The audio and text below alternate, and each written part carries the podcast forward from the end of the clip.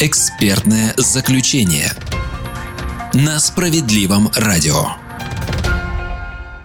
Традиционно каждый год с 1 января вступает в силу целый ряд поправок для водителей, чаще всего не самых приятных. Не стал исключением и новый 2020 год.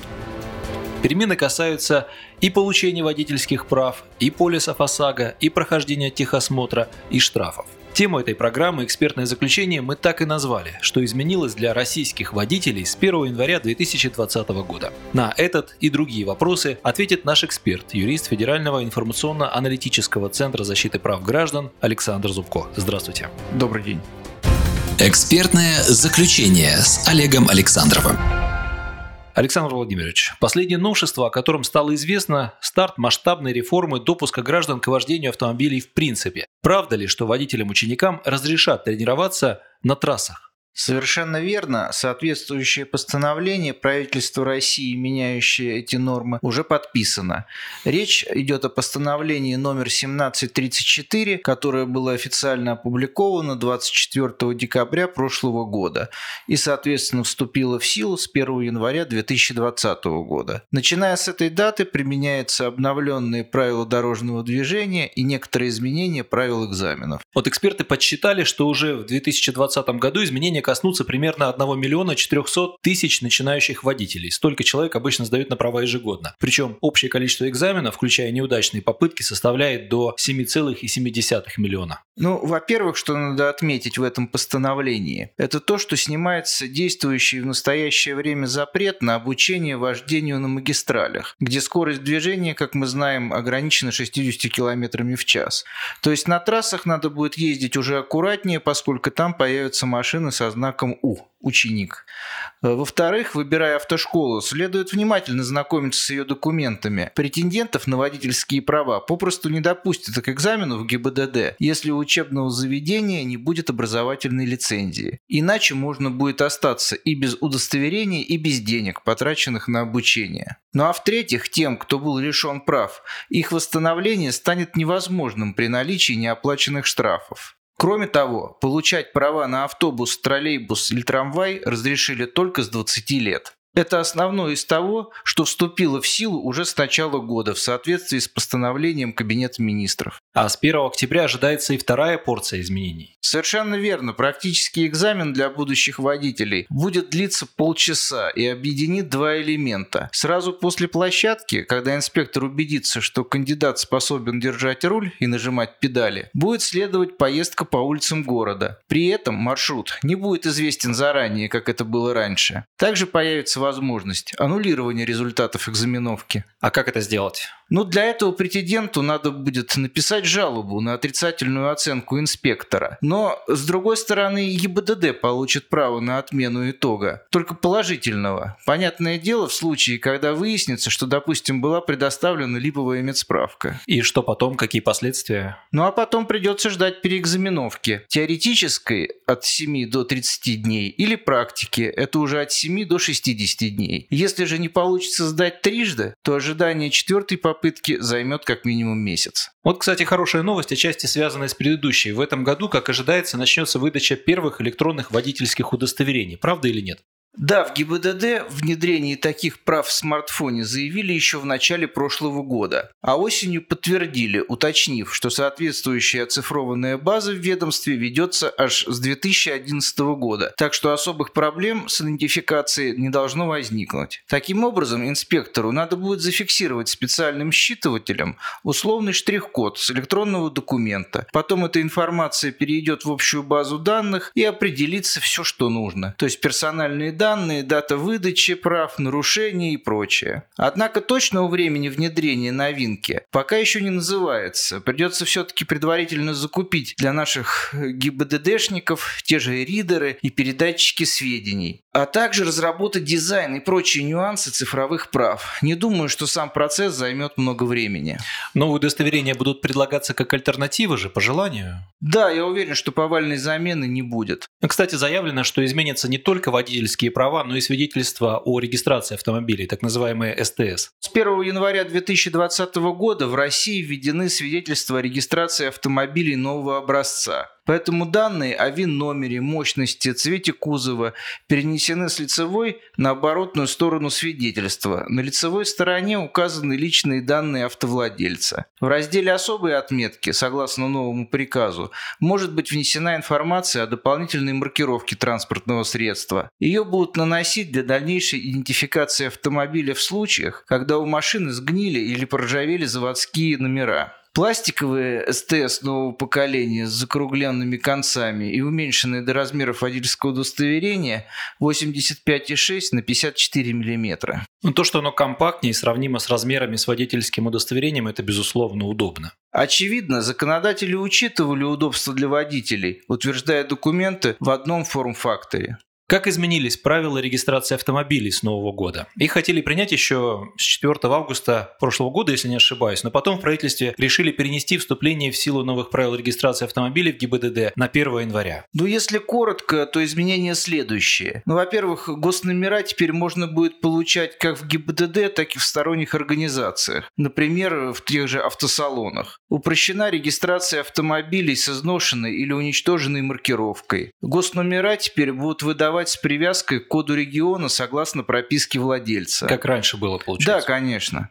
Но получить их можно будет в любом месте. Автомобили несовершеннолетних владельцев, это те, кто попадает в категорию до 16 лет, будут регистрировать на родителей или опекунов. Это значит, что зарегистрированные на родителей или опекунов автомобили несовершеннолетних владельцев будут автоматически сниматься с регистрации по достижению владельцам 16 лет. В свидетельстве о регистрации транспортного средства также будут указываться класс автомобиля согласно правилам Таможенного союза. При постановке на учет автомобилей с измененной конструкцией, например, с ГБО, нужно... газобаллонное оборудование. Да, газобаллонное оборудование.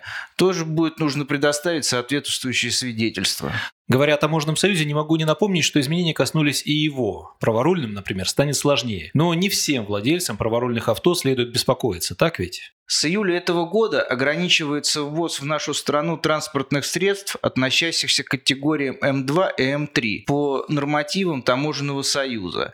То есть это автомобили с правым рулем, такие как самосвалы, пассажирские автобусы, спецтехника, микроавтобусы и грузовики. Суть в том, что их пока еще очень хорошо приобретают по выгодным ценам со скидками в Японии, а потом переправляют на Дальний Восток, накручивают стоимость и продают дальше по всей России. А у нас все-таки движение правостороннее, то есть рассчитанное на автомобили, где руль расположен слева. Но и с праворукими и легковушками будет сложнее. Придется получать сертификат в специальной лаборатории. Связано это, как вы правильно заметили, с изменением технического регламента Таможенного союза. Изменения вступили в силу перед Новым годом, 21 декабря. Так, согласно решению, принятому Евразийской экономической комиссией, в Армении, Белоруссии и Казахстане запрещается выпуск в обращение транспортных средств с правосторонним расположением рулевого управления. Кроме того, в текст технического регламента добавили шестой экологический класс, так называемый Евро-6.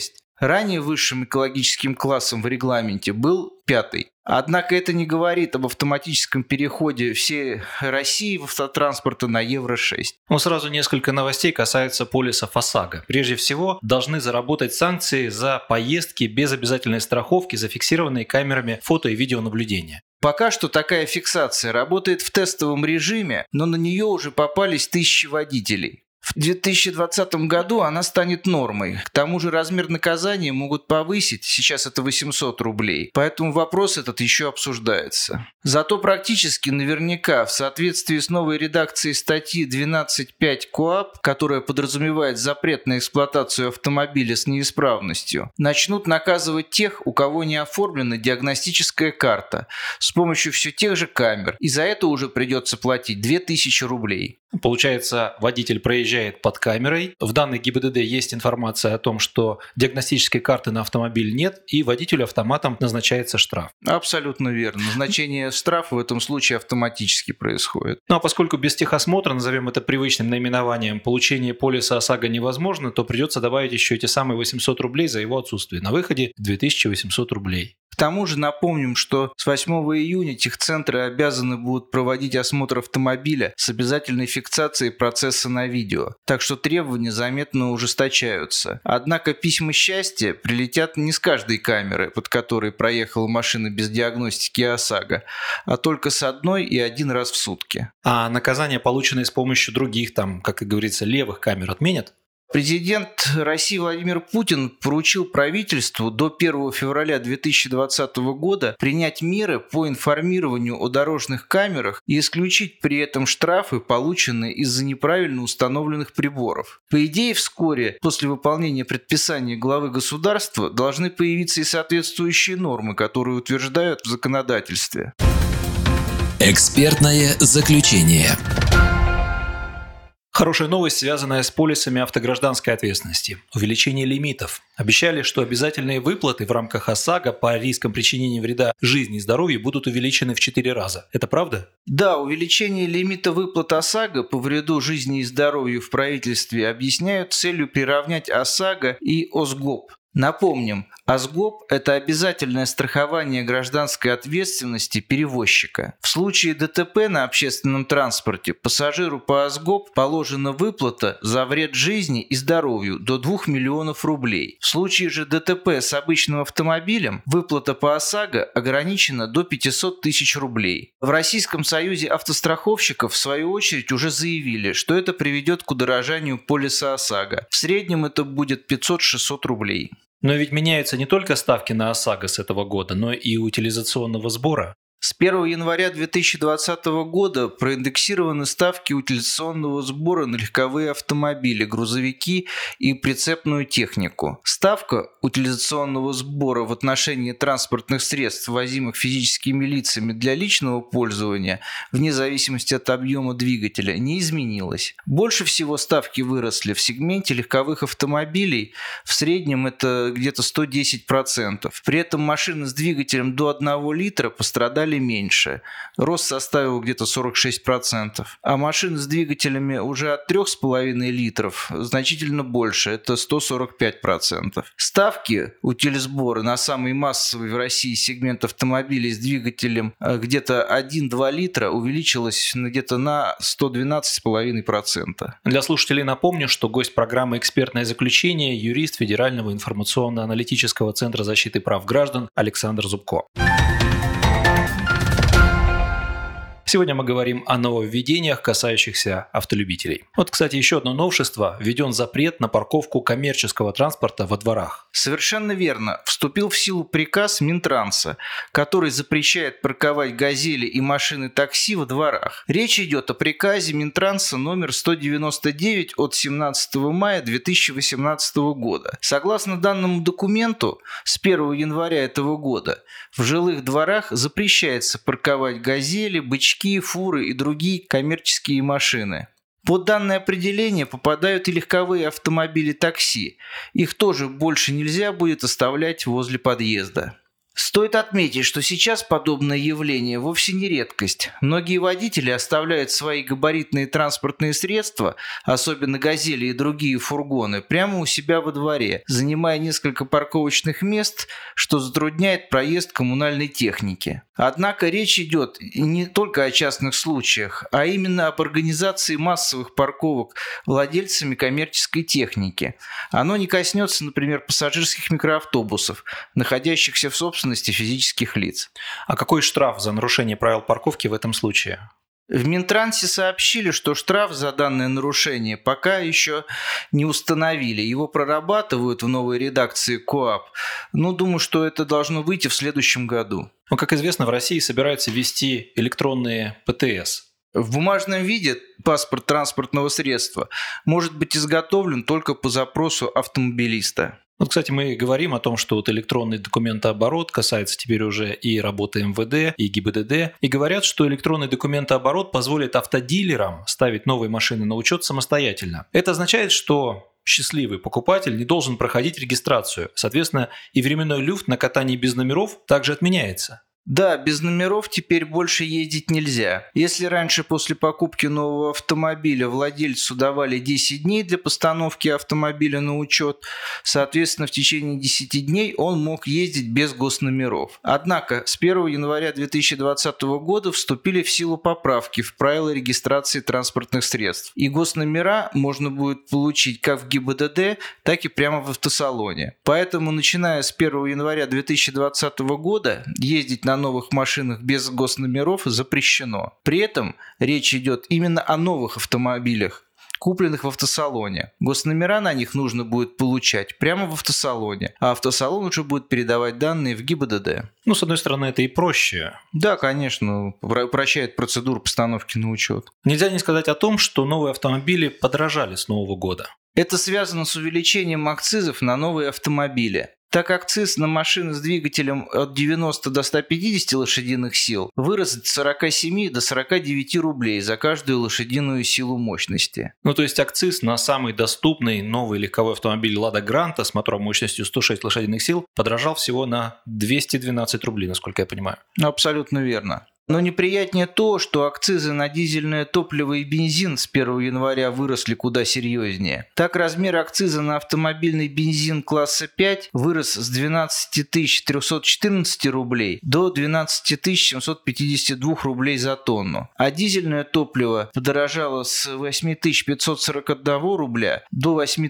835 рублей за тонну. Соответствующая информация содержится в пункте 1 статьи 193 Налогового кодекса Российской Федерации. Но уже на заправках, я думаю, люди увидели, что стоимость увеличилась. Да, думаю, что обратили внимание на увеличение. Кстати, с 1 февраля 2020 года в России планируется проиндексировать тарифы системы Платон, которые коснутся водителей специализированных фур с грузом на борту и без него. Теперь за каждый километр пути автомобилисту придется платить 2 рубля 20 копеек и увеличен коэффициент за перегруз. Данное правило подразумевает также, что с 1 февраля увеличится размер коэффициента за причинение вреда дорогам из-за транспортировки по ним тяжелых грузов на габаритных машинах. Правда ли, что возобновлены госпрограммы «Первый автомобиль» и «Семейный автомобиль»? А, программа льготного кредитования действует уже не первый год, и такие программы, как первый автомобиль и семейный автомобиль, также будут действовать с 1 января 2020 года. Программы предусматривают субсидию для покупателей в следующих размерах. 25% для жителей Дальнего Востока и 10% для жителей всех других регионов. Что нужно для участия в программах льготного автокредитования? Ну, прежде всего, для участия в программах необходимо наличие наличие двух и более несовершеннолетних детей для программы «Семейный автомобиль» или покупка первого автомобиля – это для программы «Первый автомобиль». Также установлены требования к автомобилям. Он должен быть выпущен в России, а цена автомобиля может быть не более 1 миллиона рублей. Но введений для автовладельцев так много, что вправе говорить о новой реформе, связанной с оформлением и владением автотранспортом. Ну, к вышесказанному я бы хотел добавить еще одно возможное изменение, связанное с созданием единого реестра автомобилей. В государственном реестре будут содержаться следующие сведения. Во-первых, сведения о транспортном средстве, сведения о регистрационном действии, сведения о владельце транспортного средства, сведения об изменении информации, содержащейся в государственном реестре. В течение шести 6 месяцев в МВД должны организовать доступ к реестру граждан через личный кабинет на сайте госуслуг. Кроме того, доступ информации реестра получат надзорные органы, полиция, прокуратура, суды, ну и прочее. Экспертное заключение. Время программы подошло к концу, но не могу удержаться от вопроса, который уже набил оскомину автолюбителей. Будут или не будут все-таки снижать от нештрафуемый порог скорости с 20 до 10 км в час? Инициатива по снижению порога, который не облагается штрафом, с нынешних 20 до 10 км в час была действительно предложена в МВД. Там озвучили, что идея хорошая и надо бы ее реализовать в целях повышения безопасности движения. Там, где, допустим, скорость установлена в размере 60 60 км в час разгоняются до 79, и это не наказывается. Но против выступили в Госдуме и правительстве. Общественные организации также новшеств не поддержали, так что беспокоиться по этому поводу вряд ли стоит. То же самое касается и намерения предоставить инспекторам ГИБДД право на тестирование всех подряд водителей с помощью экспресс-анализа и без привлечения понятых. Слишком уж велик риск появления бесконтрольности в этом деле. Ну, то есть коррупционный фактор. Абсолютно верно. Если возникают спорные моменты, то куда обращаться?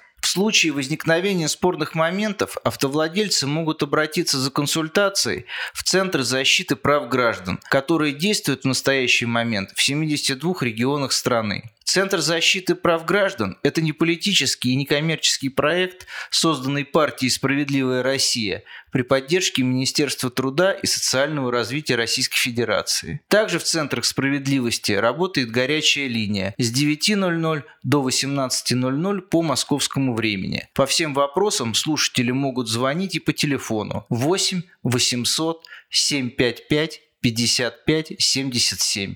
Звонок по России бесплатный. Уважаемые радиослушатели, сегодня мы обсуждали, что изменилось для российских водителей с 1 января этого года. На вопрос отвечал юрист Федерального информационно-аналитического центра защиты прав граждан Александр Владимирович Зубко. Спасибо вам большое за беседу. Буду рад дальнейшему сотрудничеству. До свидания. Это была просветительская программа «Экспертное заключение» – радиопроект, помогающий людям защитить свои гражданские права. Слушайте нас каждую неделю по вторникам, четвергам, субботам и воскресеньям. Точное расписание указано на сайте домсовет.тв в разделе «Радио». До свидания. «Экспертное заключение» на Справедливом радио. Задержали зарплату, незаконно уволили с работы, лишили льгот.